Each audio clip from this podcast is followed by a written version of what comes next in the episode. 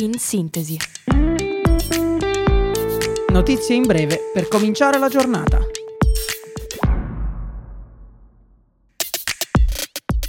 Buongiorno a tutti da Radio Yulm. Io sono Camilla e questo è In Sintesi, il podcast dedicato alle notizie del giorno.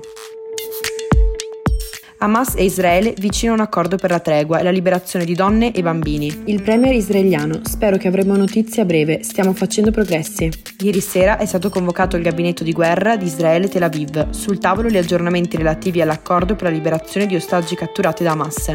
Arrivano invece dichiarazioni forti dall'Egitto. Il primo ministro egiziano ha dichiarato ciò che Israele sta commettendo in Palestina rappresenta una minaccia alla sicurezza egiziana. L'Egitto non esiterà a utilizzare tutte le misure per garantire la protezione e la preservazione dei suoi confini.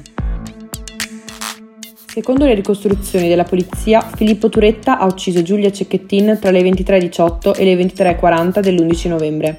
È stata prima accoltellata a 150 metri dalla sua casa a Vigonovo, poi sarebbe stata nuovamente aggredita nella zona industriale di Fossò, dove è stata spinta con violenza a terra e ha sbattuto a terra la testa per poi morire dissanguata. La ragazza ha lottato per quasi 25 minuti prima di morire. Turetta è ancora in Germania, rientrerà a breve in Italia. In tutte le scuole italiane ieri è stato fatto un minuto di silenzio in memoria della giovane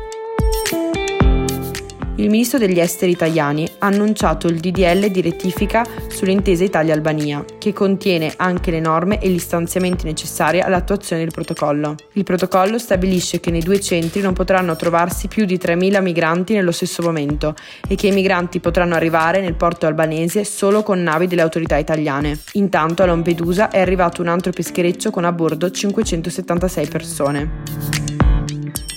Guerra Ucraina-Russia. Il leader di Kiev Zelensky non ha escluso che l'Ucraina possa uccidere il presidente russo se ne sarà l'opportunità. Intanto il presidente del Consiglio europeo è stato in Ucraina per dimostrare il grande sostegno dell'UE al paese. Orban, premier ungherese, lancia invece un referendum sugli aiuti all'Ucraina e minaccia un veto senza lo sblocco di fondi UE.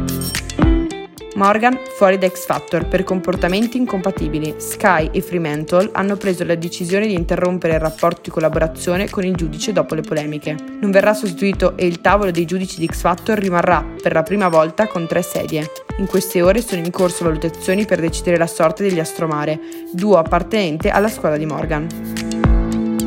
L'Italia spera ancora in Sinner. Dal 23 al 26 novembre a Malaga l'Italia proverà a vincere per la seconda volta la Coppa Davis. Come alle finals a Torino, il numero 4 del mondo Sinner è la grande speranza del tennis azzurro. Ha dichiarato: L'ultima settimana è stata molto positiva per me, ma ora ce n'è un'altra con un altro grande obiettivo per tutta la squadra.